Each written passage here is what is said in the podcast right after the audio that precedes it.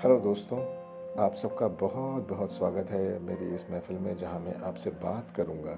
कुछ ऐसे जज्बात, कुछ ऐसी फीलिंग्स को लेके जो शायद हम सब की ज़िंदगी का हिस्सा था, है और रहेंगे। वो जज्बात जो हमारे दिल के बहुत करीब थे बट हमने उन्हें कहीं खो दिया, कहीं भूल गए उनको।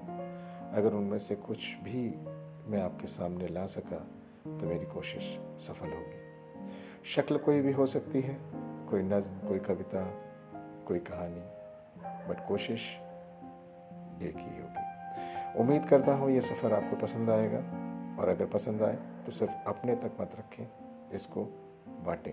क्योंकि किसी ने कहा है ना कि बांटने से दुख कम और खुशी दुगनी होती है दोस्तों।